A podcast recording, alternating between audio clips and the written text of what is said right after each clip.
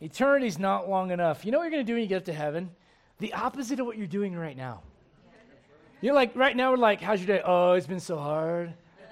Like, all you're going to do forever and ever and ever is praise him for all that he's done. You might as well get in practice right now.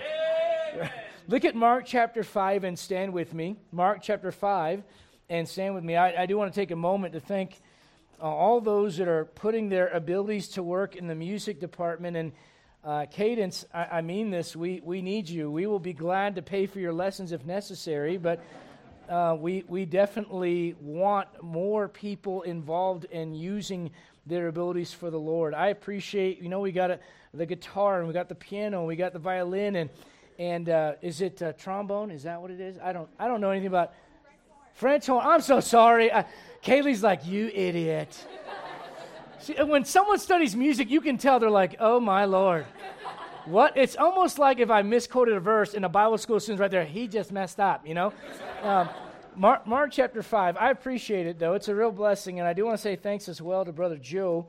Um, our, our music, uh, I don't know, whatever, ministry has just taken a notch up. And, and that's not because of Pastor Adrian. And, and I, I know he doesn't want the, you know, attention and spotlight, but it takes someone leading something for it to move in the right direction. And um, I appreciate that. Look at Mark chapter 5. Mark chapter number 5. That's the last time I'll be nice to you today, Joe. Just want you to know that. Mark chapter 5. Look, if you would, at verse number 21. Verse number 21. Uh, do you realize that what you touch affects you? Yes. Uh, the Bible talks about that numerous times. Uh, we're going to learn about a woman that, that touched the Lord, and there was nothing wrong or inappropriate about it. Matter of fact, it was the right kind of touch. And uh, look at Mark chapter 5 and verse 21. And when Jesus was passed over again, by ship unto the other side. And if you're not familiar with the passage, they had left uh, uh, one side of the lake of the sea, if you will, to go over to the, the country of the Gadarenes. And when they got there, they met a maniac, uh, someone that was, uh, we don't have this person's name. We call him the maniac of Gadara. When we get to heaven, he's like, he's probably going to say, hey, quit calling me that. Like, I got a new name now, amen? But that's who he was before he met Jesus Christ. And so after they went through that experience, they're going to go right back to where they came from. And uh, what it says here is, much people gathered unto him, and he was nigh unto the sea. And verse 22, and behold, there cometh one of the rulers of the synagogue, Jairus by name. When he saw him, he fell at his feet and besought him greatly, saying, My little daughter lieth at the point of death. I pray thee, come and lay thy hands on her, that she may be healed, and she shall live. In this situation, someone is petitioning God for the Lord to step and put his hands on something to bring healing. Pay attention to that. That's, a, that's not a bad thing, that's a good thing. Uh, but, but just let's keep reading. Look down, if you would, at verse 24. And Jesus went with him, and much people followed him and thronged him. That means he's just kind of in a crowd. He's just trying to make his way to where this, this man's daughter is at. And the Bible says in verse 25 that somebody else kind of steps into the scene and interrupts uh, the path that Jesus is on. And I got to be honest with you, if I'm Jairus, if I'm the man whose daughter is sick, and, and I'm leading Jesus to where my daughter's at, and some other woman comes up and has a problem, my first response is, Lady, get out of the way. Aren't you glad God is in that way with you? Amen.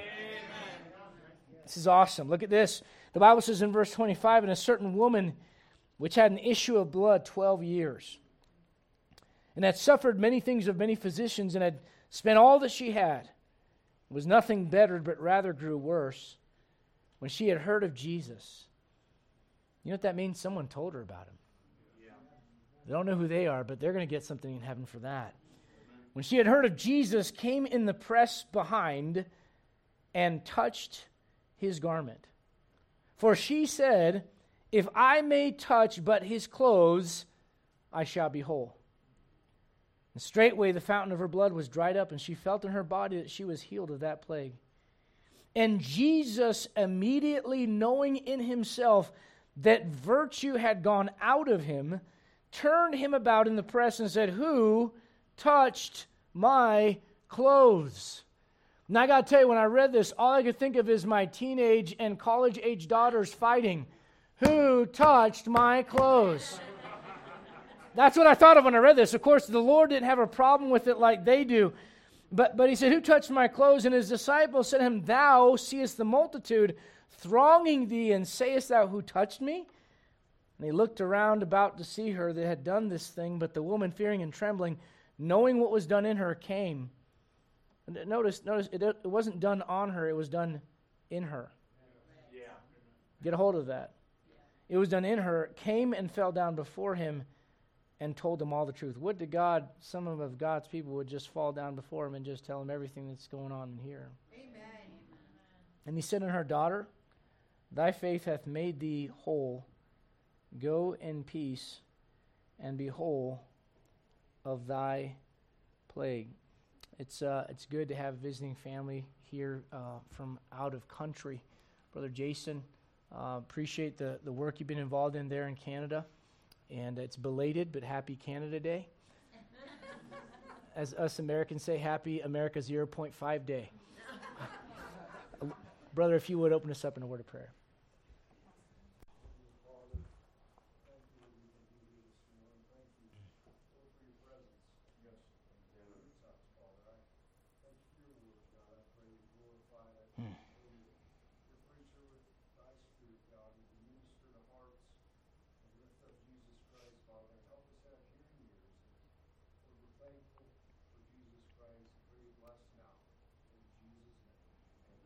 Amen. Amen. Be seated if you would. Can I point out to you in the passage that it describes this woman, and by the way, she has no name.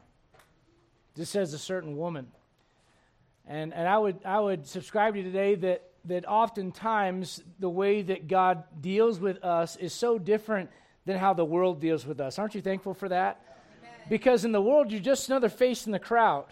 You're an unnamed, uh, you know, someone recently was asking me about uh, why would God have to be a person? They were not asking disrespectfully. They were asking sincerely and honestly. Uh, they were a, uh, uh, someone that had their child uh, join us for VBS, and they're asking some Bible questions. And, and, and so they said, well, why would God even need to be a person? I said, well, what are you? Are you a blob of, of cells and organs with no thought and no personality and no character? I'm thankful that my God's a person and that he connects with people and that he looks at us and doesn't just necessarily see us as another face in the crowd.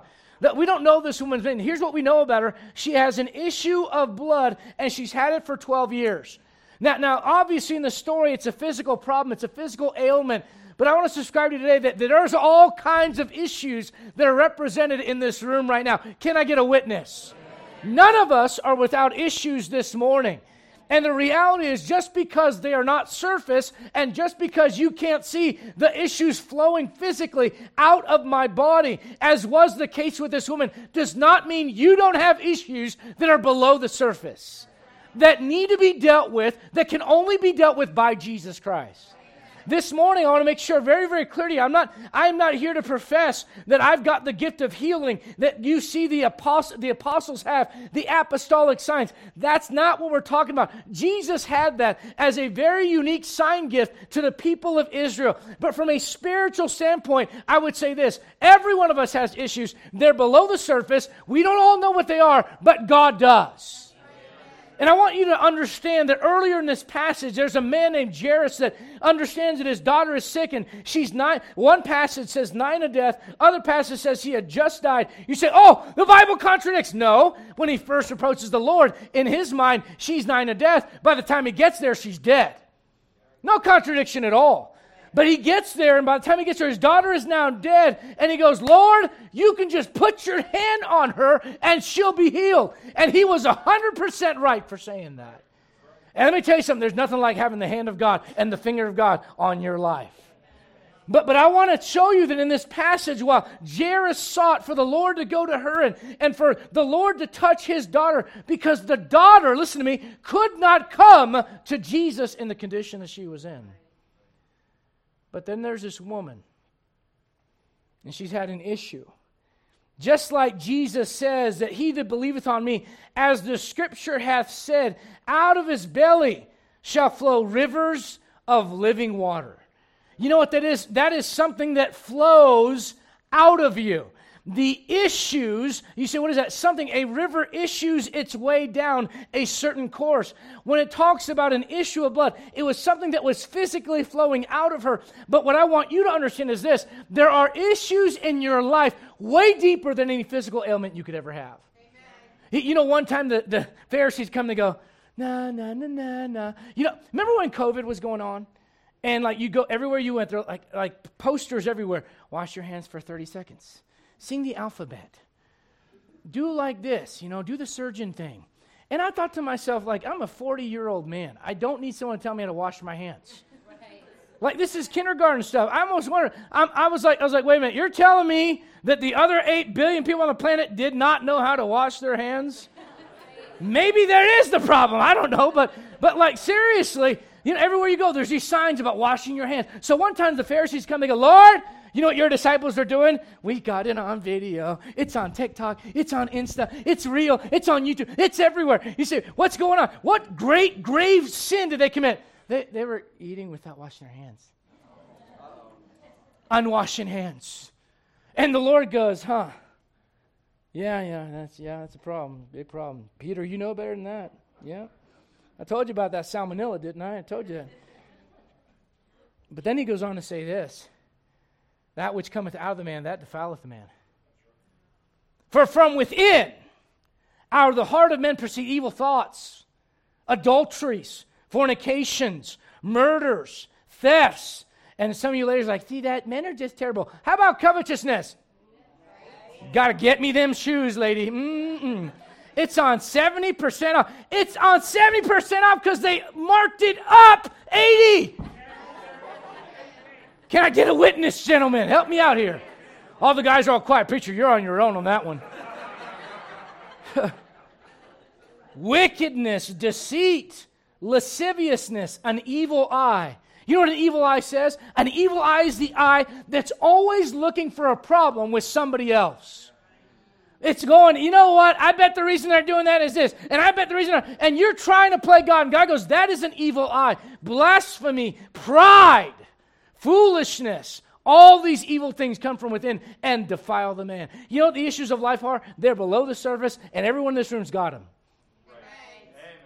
And whether you've got the outside figured out or not, you know what you might think? You might think just like in that time, you know what it was to be that woman? That woman would have been considered unclean.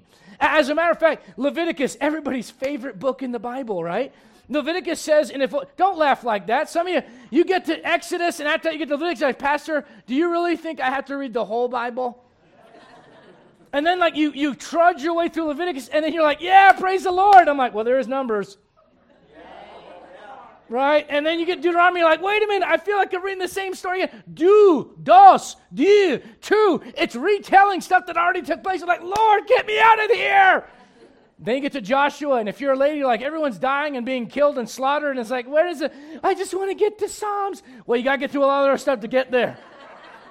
Leviticus is hard to get through because it's a lot about blood and about sacrifices and about what's clean and, and what's unclean. And, and, and, and if leprosy shows up, what are the signs of leprosy? And how do you get cured of it? And how do you become clean? It, it, it begs this question in the book of Leviticus how can something that is unclean become clean? I'm thankful that Jesus Christ answers that in the New Testament. Because if it wasn't for that, I'd still be unclean right now. This woman had an, the Bible says in Leviticus 15, if a woman have an issue and her issue in her flesh be blood, she shall be put apart seven days. Well, that sounds sexist. Kind of does. You know what it says for the men? Same thing when they got leprosy. You know, the, the reality is this whether you're a man or a woman in the Old Testament, it shows a spiritual lesson, which is we're all unclean. But can you imagine having an issue of blood and then it's discovered? I don't know if you guys remember during, I don't know why I'm thinking of COVID so much right now, but remember during the, the, the COVID year, 2020, the year that we would all like to kind of forget about. Um, remember being on, on like in a public space and you cough? And you start talking to yourself, don't lie, don't look at me like I'm crazy, like I'm the only one that did this. Oh, these stupid allergies. right? Because you're, you know they're thinking like, oh, they're like triple masking, you know, and and doing all this kind of stuff because there, there, I saw people. I remember getting on a plane and and this, you know, people are like sanitizing themselves. You know, I actually saw a grown man put this on. I'm like, bro, that ain't lotion. That's sanitizer. Watch out. Because you, nobody wants to be the person coughing on a plane or a bus during COVID. You don't want anyone to treat you like, i never forget, I was uh, seven, eight years old in uh, Butzbach, Germany, military housing, and I got chicken pox. Any of you raised in the 70s and 80s and 90s know what chicken pox was like. Uh, is that still a thing? Do kids still even get it? No, they got vaccines now. Okay, all right. Well, wait, wait a couple years till they got ultra megaton chicken pox. Run for your lives, you know. Anyways, it's made in a lab. I was I was eight years old, and I was sitting there, and I was I was standing outside of my the, uh, my house, and there's a little balcony in the, the, military housing, and my friends knew that I had stayed home. It was the second day I was home, and they knew I stayed home because I had chickenpox. But they're walking by. I'm like, "Hey guys," and they looked at me and they're like. And I was like, Davis, don't want to play. You know what it was like during COVID? Same thing. Do you know what it was like for this woman? It was like that times 20. Because the very law of God pronounced her unclean. And you know what you were supposed to do when things are unclean and they're not quarantined and they're not being healed? There's a spiritual lesson in there, by the way. Listen, uh, there are certain people that whenever they're not where they ought to be, what they end up doing is contaminating everything that they Do you realize there, there are some people in the situation they're in that you yourself cannot fix? They got to go to Jesus. You're not going to fix them. And let me help you young ladies out as well. If you want to, you know, marry a fixer-upper, a, you know, a fix and flip, you're going to be doing a lot of flipping, I'll tell you that. Not sure how much fixing you'll be doing. But, but the, re- the reality is this there are some things that can only be fixed by touching Jesus Christ. The Bible says about the, this woman in Leviticus 15 everything that she sitteth upon shall be unclean. Whosoever toucheth her bed shall wash his clothes.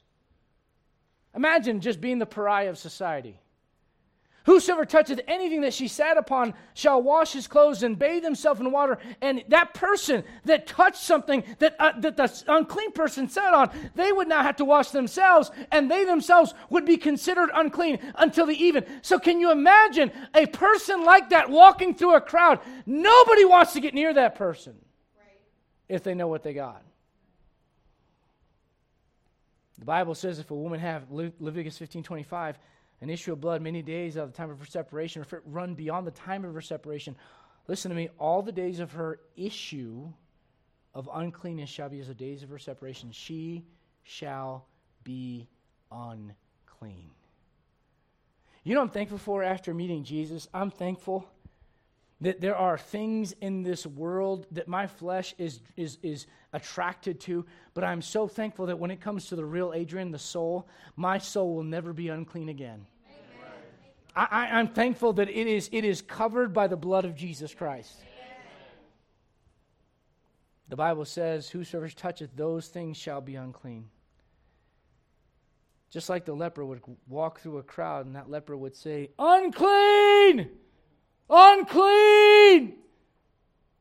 Those people that saw this one, I guarantee you, she probably covered her face and tried to cover the part of her body where the issue of blood was taking place. And I guarantee you that she knew that if anybody else knew what she had, they would all scream at her and they would mandate that she go back and get into a place separate from everybody else. Hey, lady, we can't help you. And the world is right when they say that. The world can't help you, but Jesus can.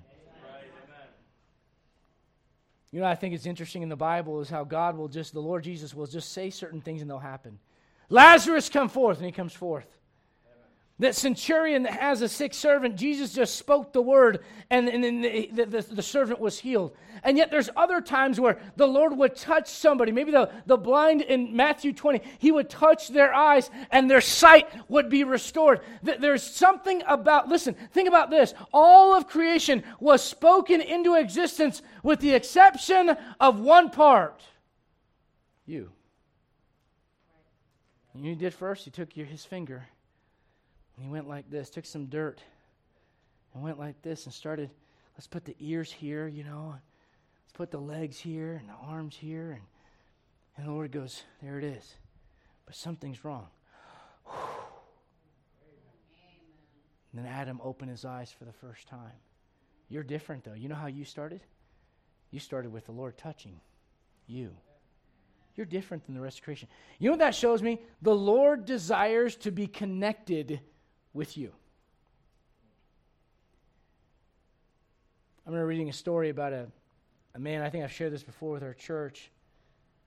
Robert Sumner tells a story about a man in Kansas City that was, uh, I think he was working in a manufacturing facility and there was an explosion, some kind of accident. The man lost his hands, he lost his eyesight, and he barely had feeling in other parts of his body. He had just gotten saved. Right? And, and he had just gotten saved. He survived this incident, but now here is this man who just got saved and he's told you should read your Bible, and now he can't read his Bible.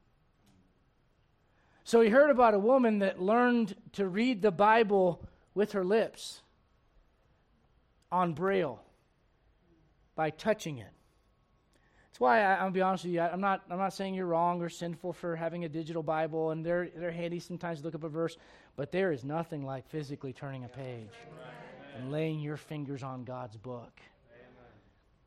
This man picks up the Bible and grabs it in Braille, and he goes, "Okay, here we go." Then he realizes he has no feeling in his lips. The nerves on the end of the, the end of his lips had also been destroyed. So here's this man who has no way of reading the Bible. And as he is sobbing because he can't read his Bible, accidentally his tongue pops out of his mouth. You got to get a baby? Put that baby under control. Everybody clap for mama on that one. There you go. Get her, get her. this man gets out and he starts crying, and as he cries, his tongue pops out of his mouth, and he goes, I can feel that. By the time that preacher, Robert Sumner, told the story and wrote it in a book, that man had read through his Bible four times by his tongue, listen to me, touching the pages. Touch is important. The sense of touch is very important. Matter of fact, Eve does something. She lies, adds something to the Word of God. She goes, well, God said we can't eat it. We can't even touch it. God never said that. At one time, Jacob is wrestling just like these young guys do at summer camp. Jacob is wrestling, but he's wrestling the angel of the Lord. And the angel Lord touches his thigh. And for the rest of his life, he kind of walks with a limp. You might remember over in the book of Daniel that the finger of God shows up and starts writing. That's where we get the phrase, the handwriting on the wall. You, you, you, might remember that Paul says this Wherefore, come out from among them and be separate, and touch not the unclean thing. You see, there are things in our lives that God does not want us to touch. You, you have a little kid, a, a two year old, tell them, don't touch. You know what they're going to want to do? And you sit there and you go, don't touch. And you go like this. And they go, ah. because they just want to know what it feels like to touch the thing that they should not touch. Can I tell you as a Christian, when God tells you not to touch something, don't touch it.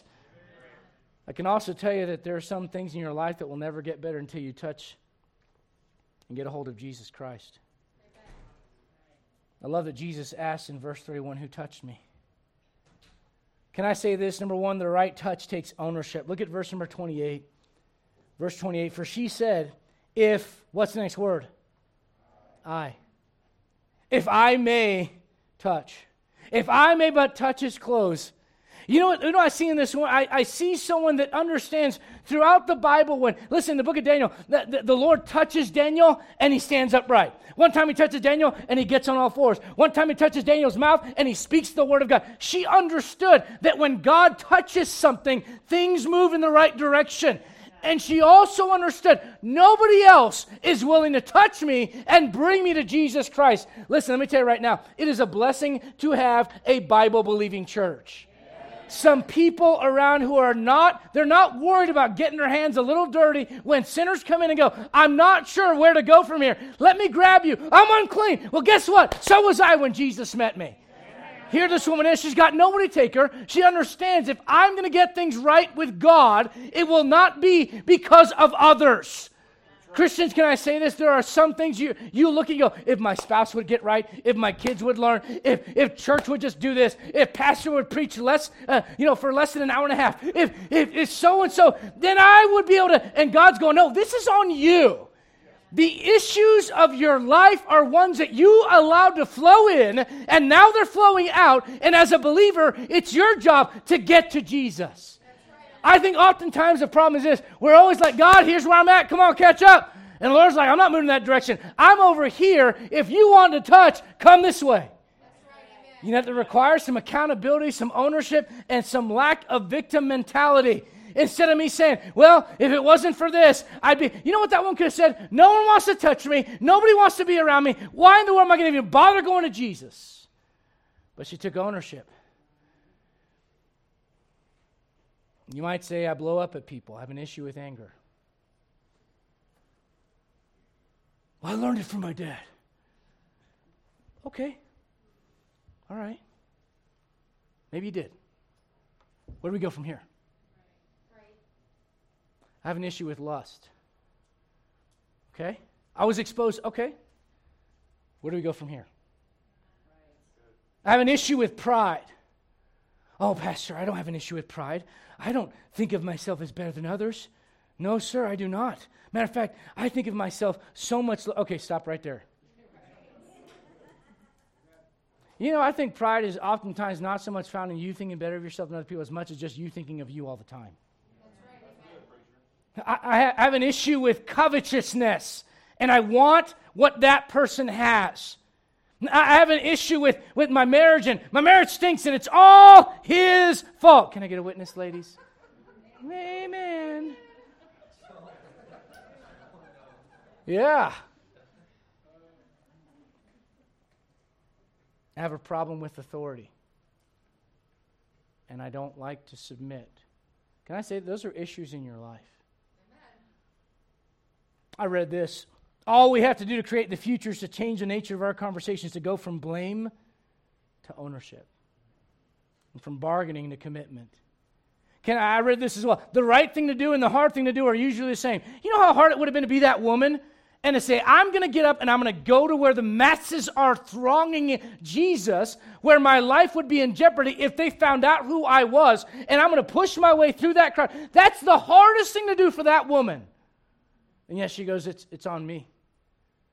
I don't know the story. I don't know what was going on in her life. I have no idea. You could say, was it because of sin? Was it? I don't know. Here's what I know. She had an issue in her life. It lasted for 12 years. She tried everything else, and she said, Man, if I'm going to try anything else at this point in my life, it's going to be me going to where the Lord is at.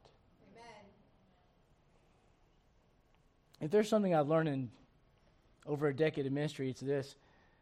I need to quit inviting God where I'm at and just figure out where He's at and go there. Amen. I like the story of Zacchaeus. Say why.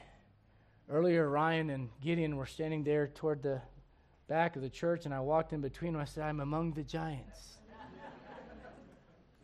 Felt a little claustrophobic. And Ryan's like, hey, Pastor. You know, and it's like, hey, hey, guys, how's it going? You know what? I relate to Zacchaeus. He was a wee little man. You know what he did? He's a chief among the people, he's rich. He basically has every reason to go, maybe someone else can do this for me. But you know, there's certain things in your life that other people can't do for you. There's certain places other people cannot take you. Certain places that you have to get up from where you're at, take ownership, and go, Lord, I want this issue resolved in my life.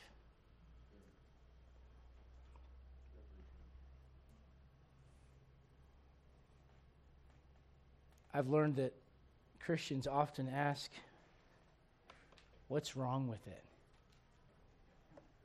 Man, like, why, why do Christians have to ask that question? Why not ask how it's going to edify or how it's going to make you a better Christian? Instead of kind of looking for the way out, go, I'm going to take ownership. This, this issue in my life is not making me a better child of God. I, am not going to go, well, it's just, you know, it's just the way it is. It's just who I am. You know what that is? That's a cop out.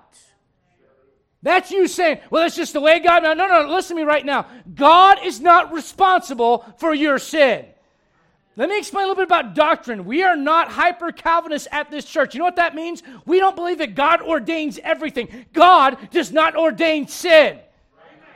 So when you sin, that's your choice. And when you allow issues in your life, that's you choosing that. And when you start seeing they're flowing out of your life, and now it's a big problem, that's also not God's fault. He's got the solution, but you got to let your legs do the walking and get to Jesus and go, Lord, I've got an issue.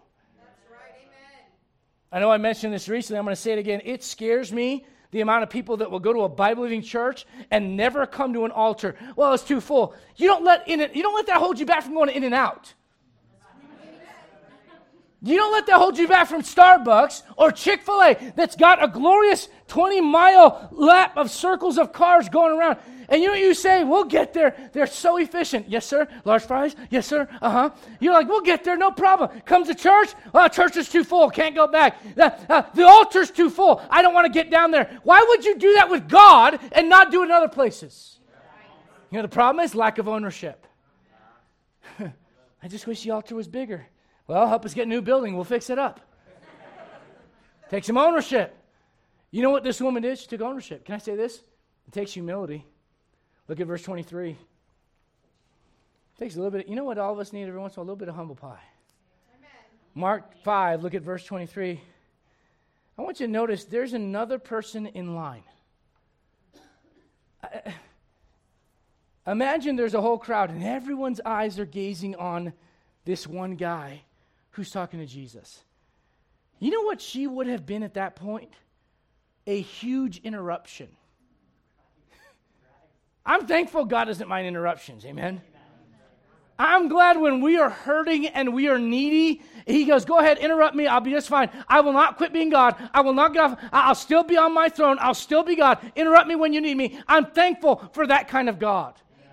But, but here's this man asking for help from Jesus Christ, and this woman knows that. And by her inserting herself in that situation, she goes, Man, I'm going to look like an idiot. They are not going to like me. Quit caring what people think so much. Amen. If it's right, do it. And if it's wrong, stop it, regardless of what they say on either side. You know what she was? She was untouchable. It was only the clean and the religious and the whole who thought they could have access to Jesus Christ. How do you know that? Because Jesus himself said, They that be whole need not a physician, but they that are sick. I'm so glad for the great physician in my life. The very man that's asking for Jesus' help here, Jairus, I'm not going to have you turn there, but in Luke chapter 8, you know what they tell him after the daughter's dead and they know it? Trouble not the master. In other words, you're going to look like an idiot continuing to ask for help. She's dead. Just forget about it. And the Lord goes, uh, uh, uh. I wish you'd trouble me more often. You know, one of my children shall remain unnamed. At times, we'll try to open things or tie a shoe or something and just can just see the frustration. And I'm standing right there. I'm going, what are they going to ask me? What are they going to ask me? That's your Heavenly Father. But you know what? You know what our Heavenly Father won't always do? He won't always jump in and start tying your shoe. Because he wants to hear it from you. You know what that takes? A little humility. Here this woman comes and she's just basically just, I mean, just like this. Just a little touch of the garment.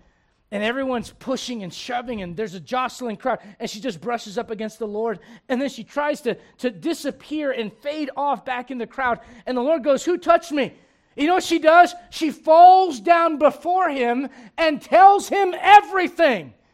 The Bible does not say everything that she said. I don't know for sure, but I wonder if she just starts pouring out her heart about when this issue started and why she thinks it started and how she tried this and how she tried that and she tried everything and nothing worked. You know how humbling it is to say, I've tried this and I've tried that and I've tried this and I thought I was right about everything, but I was wrong.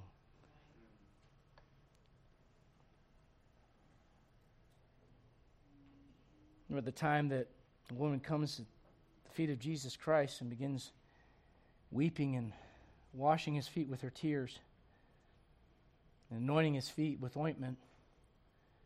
And you know what the Pharisee that had invited Simon is his name, the one that had invited Jesus in his house to have the meal. You know he says?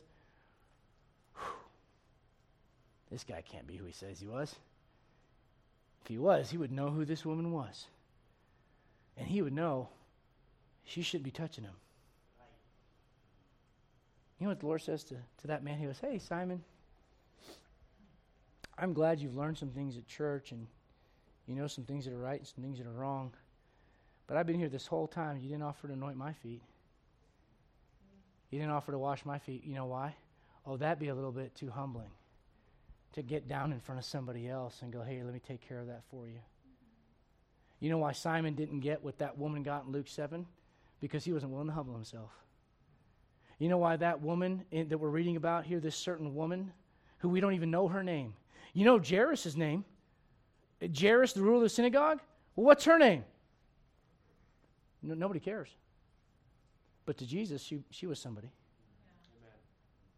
You see, humility has to be applied. You have to, say to yourself, it's not, I'm not the center of the universe. And at the same time, God cares so much about me that I am willing to fall down before Him and pour out my heart and tell Him all the truth. Man, if you do that, what are they going to think of you? What are they going to say? At this point in my life, I tried physicians, I spent money, nobody else helped me, anyways. I don't care what they think anymore. Kind of have to get over that. She falls down before him and weeps, pours her heart out. And I've learned this the right touch emphasizes character over talent. Look, if you would, at verse 25. Certain woman, no name. what, what great talent does she have? Right? What does she bring to the Lord? Nothing but her disease.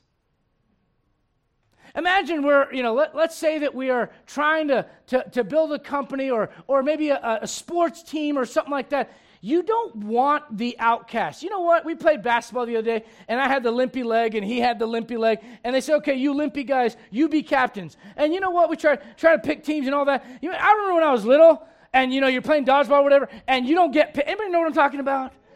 And you don't get picked, you know, the feeling of dejection. I mean, you know why? Because if you're not the most talented and you can't run fast and you're not athletic, then we don't want you. And listen, this woman had nothing to offer Jesus Christ. She had no talent whatsoever. You know she had, though? She had some character. Enough to say there's something wrong with me and he's the one that can fix it. I don't care what anybody else thinks about it. How about this? I don't come from a great Christian home. Okay. Maybe she didn't either. I'm not a preacher. She wasn't. Who cares? Who knows? You know what? God does. Over and over and over, you find the phrase a certain man. A certain man. I, I love it watching these, you know, little sports things. I know it's kind of cool to say this, you know, you score, you dunk, you do some. I'm him. you ain't him. And you're probably not even the him that you think you are. Wait till you're 40. You'll be like, I'm broke.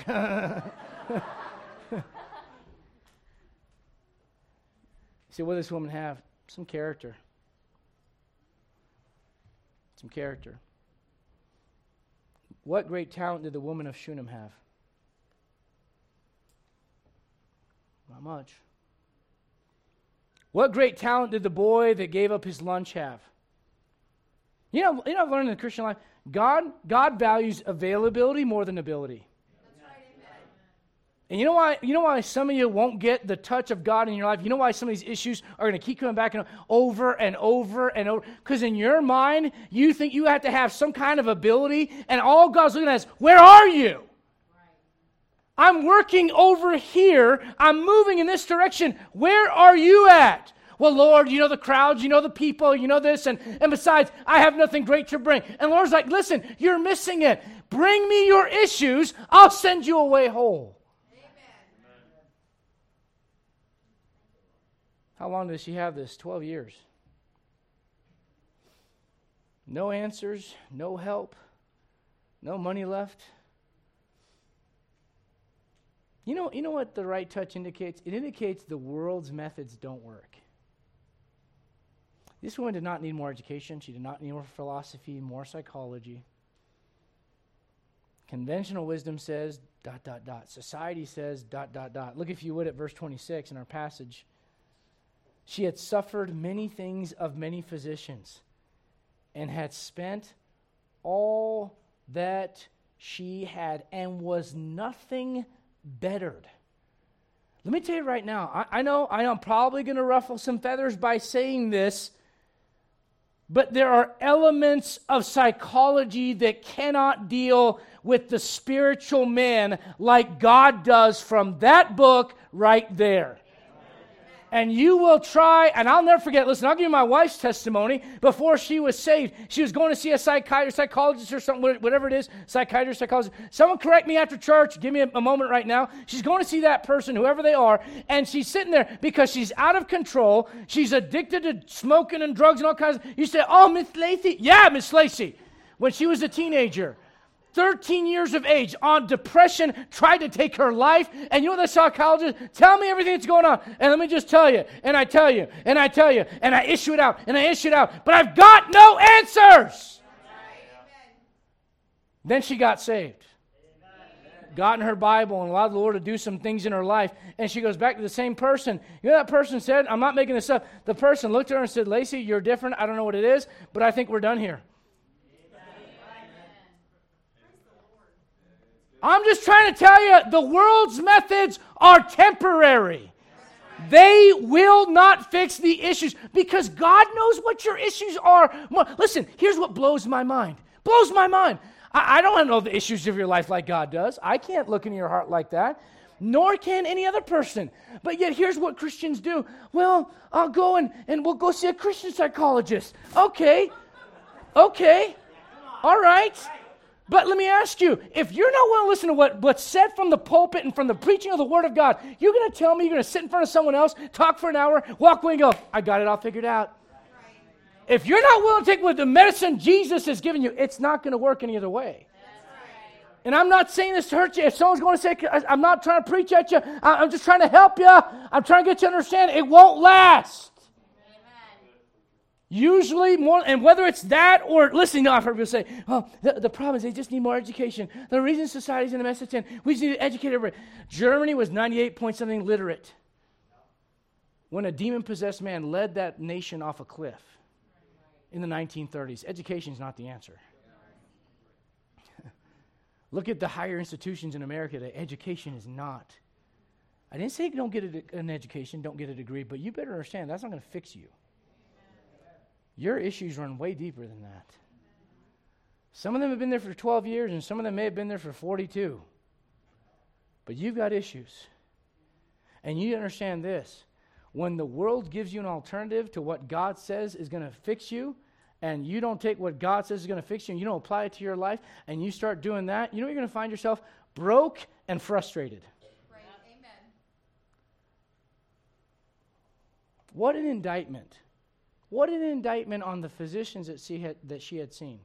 Don't walk out of here and say, Pastor said, don't go to doctors. He wants us to be like the. I didn't say that, any of that crazy stuff. Pastor's going to go, Christian scientist, just feel better and you'll be better. I didn't say that. I don't believe that. Doctors have a place. Luke was a doctor. There are great doctors. You should go to the doctor. All right? Look, look, when you bust yourself up, go to the doctor, get MRI. I'm not saying not to, but I'm going to tell you right now, there are certain elements that, that the world looks to for the solution where you're not going to find them for your soul. You know, some of you are, you are unstable as water.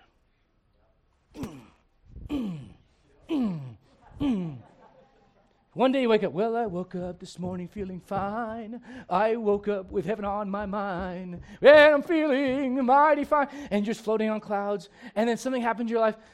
Boom! Na na na na And you're like, I'm just depressed. You know what the problem is? You're unstable. You know what your real issue is? You haven't taken that to God. Unearth why you're unstable and pour that out to the Lord and allow Him to address what will bring stability into your life. I didn't say it's going to happen overnight, but I'll tell you this much. You can, wa- you can walk away a lot more whole than you are right now. She was penniless, hopeless, and worse.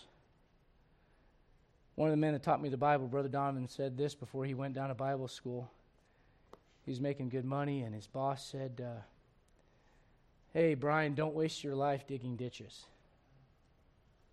You can have this, and you can have this, and you can have this. This is what's going to make you happy. This is what's going to bring the fulfillment. And I've seen him on more than one occasion with tears streaming down his face saying, Thank God I didn't listen to that guy.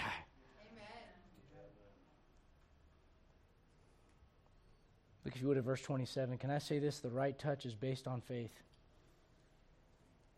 The Bible says in verse number 27 when she had heard of Jesus, someone told her, thank God for that someone, whoever they are, came in the press behind and touched his garment. For she said, If I'd made but to touch his clothes. Man, what kind of faith is that? I, I, Jesus, I need at least an hour and a half of time to sit down and tell you everything. And look, the Lord wouldn't mind that, but you know what? You know what this woman said? I don't even need. I just need to. I just need to touch him. I just know everything else that I've been touching hasn't worked. And she took the faith that she had applied into broken dreams and promises, and she placed them in the one that could fix everything in her life.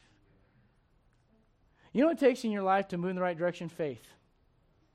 Do you know what you don't always want to apply? Faith. You know you think of? You think of, oh, the great missionaries. They had great faith. You know what? Let me just say right now the older you get, can I get a witness on this? It takes faith to get out of bed. Amen. And know that you're not going to die by getting up. You, as a child of God, if you want to grow, if you want to get these issues in the right place in your life, you know what's going to take your life? Lord, I know this. I know that, that everyone tells me, well, they've tried this and they've tried, but Lord, I want to place my faith in what you said is right. And Lord, if I can just get a touch, Lord, I, I don't need everything. I just need a touch. And the Lord goes, man, that kind of faith, I can work with that. I love Daniel. I'm reading through Daniel. Just finished Daniel this morning. And I love Nebuchadnezzar. Who is that God that shall deliver you out of my hands? I love what these guys say. Our God, whom we serve, is able. But if not, we will not serve thy gods, nor worship the golden image which thou hast set up. You know what that is? Faith. That's faith. You know what's not faith? I have so much faith. Let me tell you about my faith. I have faith. I think I have faith. Let me tell you know what faith is? It's something that believes something to the point of action That's right. if you're lost without Jesus Christ, you know what? You might believe historically that there was a man named Jesus and he lived and he died. And you understand the historical account of Jesus. You know him as a historical figure. But let me tell you something, that's completely different than saying, I'm going to take all of my faith for my salvation and my righteousness and I'm going to place it on him. Two different things. Christian, can I say this? God's way is right because it's right, not because I like it those Hebrew boys, they didn't like what they were about to face, but it was the right thing. So you know what they did? They said, That's where we're going to place our faith. Well, Lord, this is going to be inconvenient, uncomfortable. It's going to make me look like, you know, like I'm dirty. It's going to, all this. Kind okay, okay, fine. Then don't place your faith and just keep sitting out. Look, if you would, at verse 34.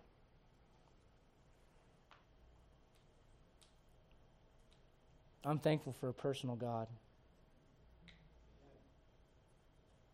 You know what that woman was to everybody else? Just an unclean woman.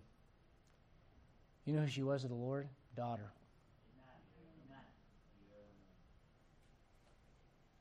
The right touch yields being made whole.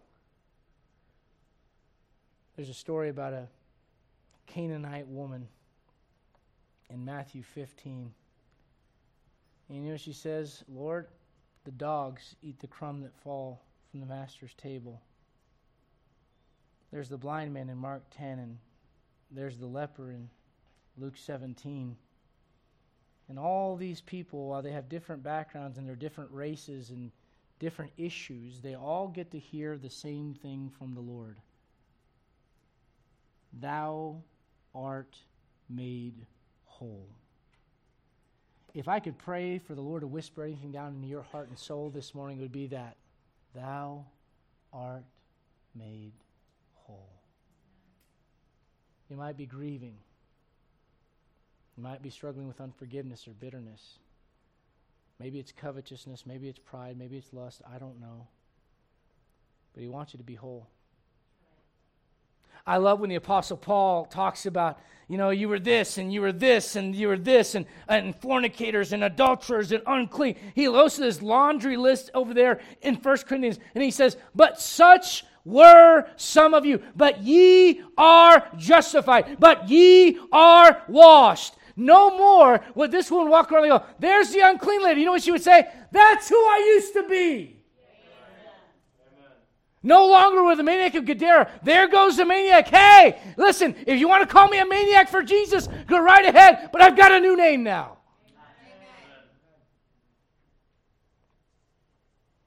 You know the story Peter walking on water and he falls in. The Bible says he simply cries, Lord, save me. Now think about this. Where was Peter walking to? He was walking to who? So he left a place of convenience to walk to where the Lord was moving. Hear me out. In the process of doing that, he learned some things about himself, about some of the issues that eventually would be some of his unraveling until he gets things right with God. Are you with me? He starts seeing the elements and he falls. And he has very little time, so all he says is, Lord, save me. And immediately, the Bible says, Jesus reached forth his hand. And he grabbed him and he pulled him up. When Peter gets back in that boat, I think he's thinking to himself, man, I was almost a goner. I've been on the high seas, but this is something else. And if it wasn't for being able to reach out and touch his hand, I would have been gone. If it's not for your ability to reach out and touch his hand, you're gone. I don't just mean physically, I mean spiritually, emotionally, mentally. he tells that one, daughter, daughter, be of faith. thy faith hath made thee whole. If the Lord were to breathe something down in this church today, I would say, I'd love for him to say, Go thy way, thy faith. You're about to walk out of here and go on with your life. And as you do, you know what I pray? I pray you can walk out a little more whole than you came in. Let's all stand, every head bowed and every eye closed. Father, we come to you in the name of Jesus Christ, and we thank you, Lord, for the word.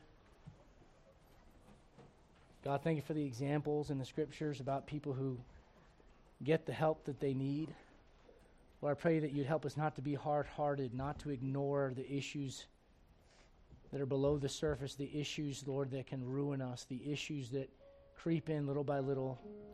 God, would you help us to see those things as you see them? Lord, things that can make us unclean. I know my soul doctrinally can't be unclean, but Lord, spiritually, 1 Corinthians 6, you talk about being cleansed of the filthiness of the flesh and the spirit. God, would you help us?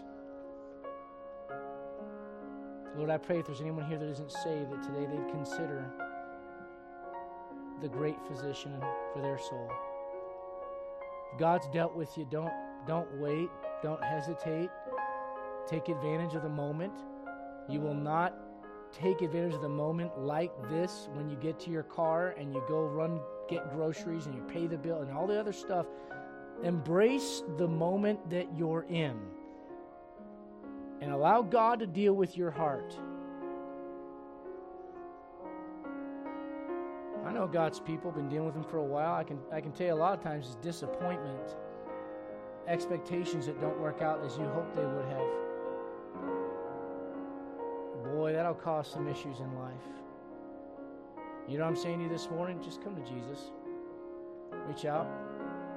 You reach out, I guarantee you, His hand. The Bible says in Isaiah, over and over and over, His hand is stretched out still.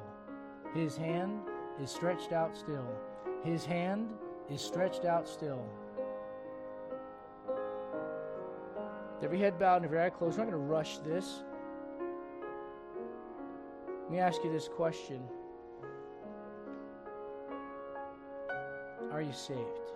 Do you know that you're going to heaven when you die? Do you know God is your Father and heaven is your home? If that's a yes, raise your hand and say, Yeah, preacher, that's me. A lot of hands. Appreciate that. Let me ask you this question. If you could not raise your hand and you're not sure that you're saved, can I encourage you to do something? Have a little bit of courage, have a little bit of faith, and realize He's the only one that can clean this issue up for you the issue of your soul, the salvation of your soul. And with no one looking around, if you're here and you're not saved and you'd like to be saved, no one's looking, just you and God. I won't point you out, I'll pray for you though. Would you be willing to raise your hand and go, Preacher, I'm not sure if I'm saved. I'm not sure that I've ever been born again. I see that hand, I appreciate it. I see that, I appreciate it. Lord, I, I pray that you would, Lord, help those who raise their hand, Lord, have courage to not just leave this place without someone opening up a Bible and showing them how they can be born again. If you're here and you raise your hand, can I encourage you to do something? Maybe a little different. You go, this is super out of my comfort zone, preacher. Let me tell you something. Getting out of your comfort zone for a few minutes could be the difference between eternity in hell and eternity in heaven. It is worth a little bit of being uncomfortable. And by the way, you are with friends. You know what we want? We want you to be saved. There, there, no one has ever gotten saved at New Heights Baptist Church where after they got saved, people are like, uh huh, knew they were a sinner. You know what everybody says when you get saved? Praise God. Thank you, Lord. If you're here and you raise your hand, or maybe you didn't have the courage to, but you know you're not saved, I'm going to ask you to do something very specific. At the close of this service, I'm going to stand over by that door, right where Miss Virginia's at, right there, going downstairs. If you'd like to get saved, can I, can I encourage you to do what this woman did? She went to where the Lord was moving. If you'd like to come, we'd love to. I'd love to be able to show you from the Bible what it means to be saved. If you're a young man, I'll open it up for you. If you're a young lady, I'll make sure there's another lady there so you don't feel uncomfortable. But this is worth your time.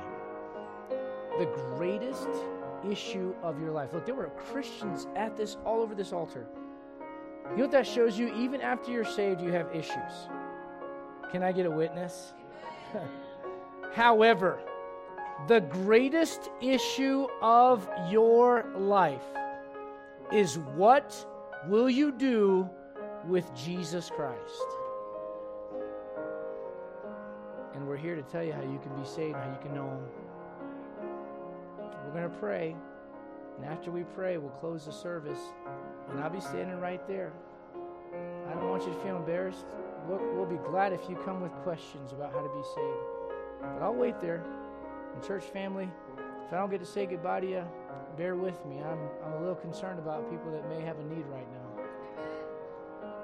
Let's, uh, let's close in a word of prayer. Hope you guys got something out of the Word of God today. Hope the Lord spoke to you. It's a blessing to have the Geiger family with us. And uh, they're uh, checking Colorado out. And going to be with Brother Paget this uh, afternoon. Uh, so pray for them as they travel up to Loveland. Uh, but, brother, it's been good to have you. And, uh, and I don't know him that well. I haven't spent a lot of time with him. But just during the service, I've enjoyed having you here. And I appreciate you guys coming our way. Would you please dismiss us in a word of prayer?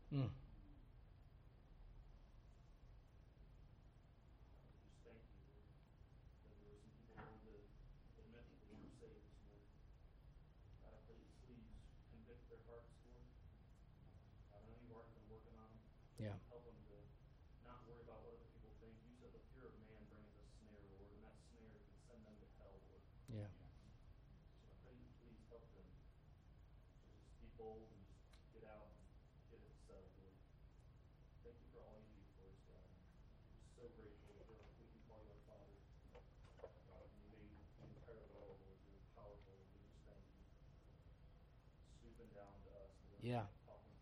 Amen.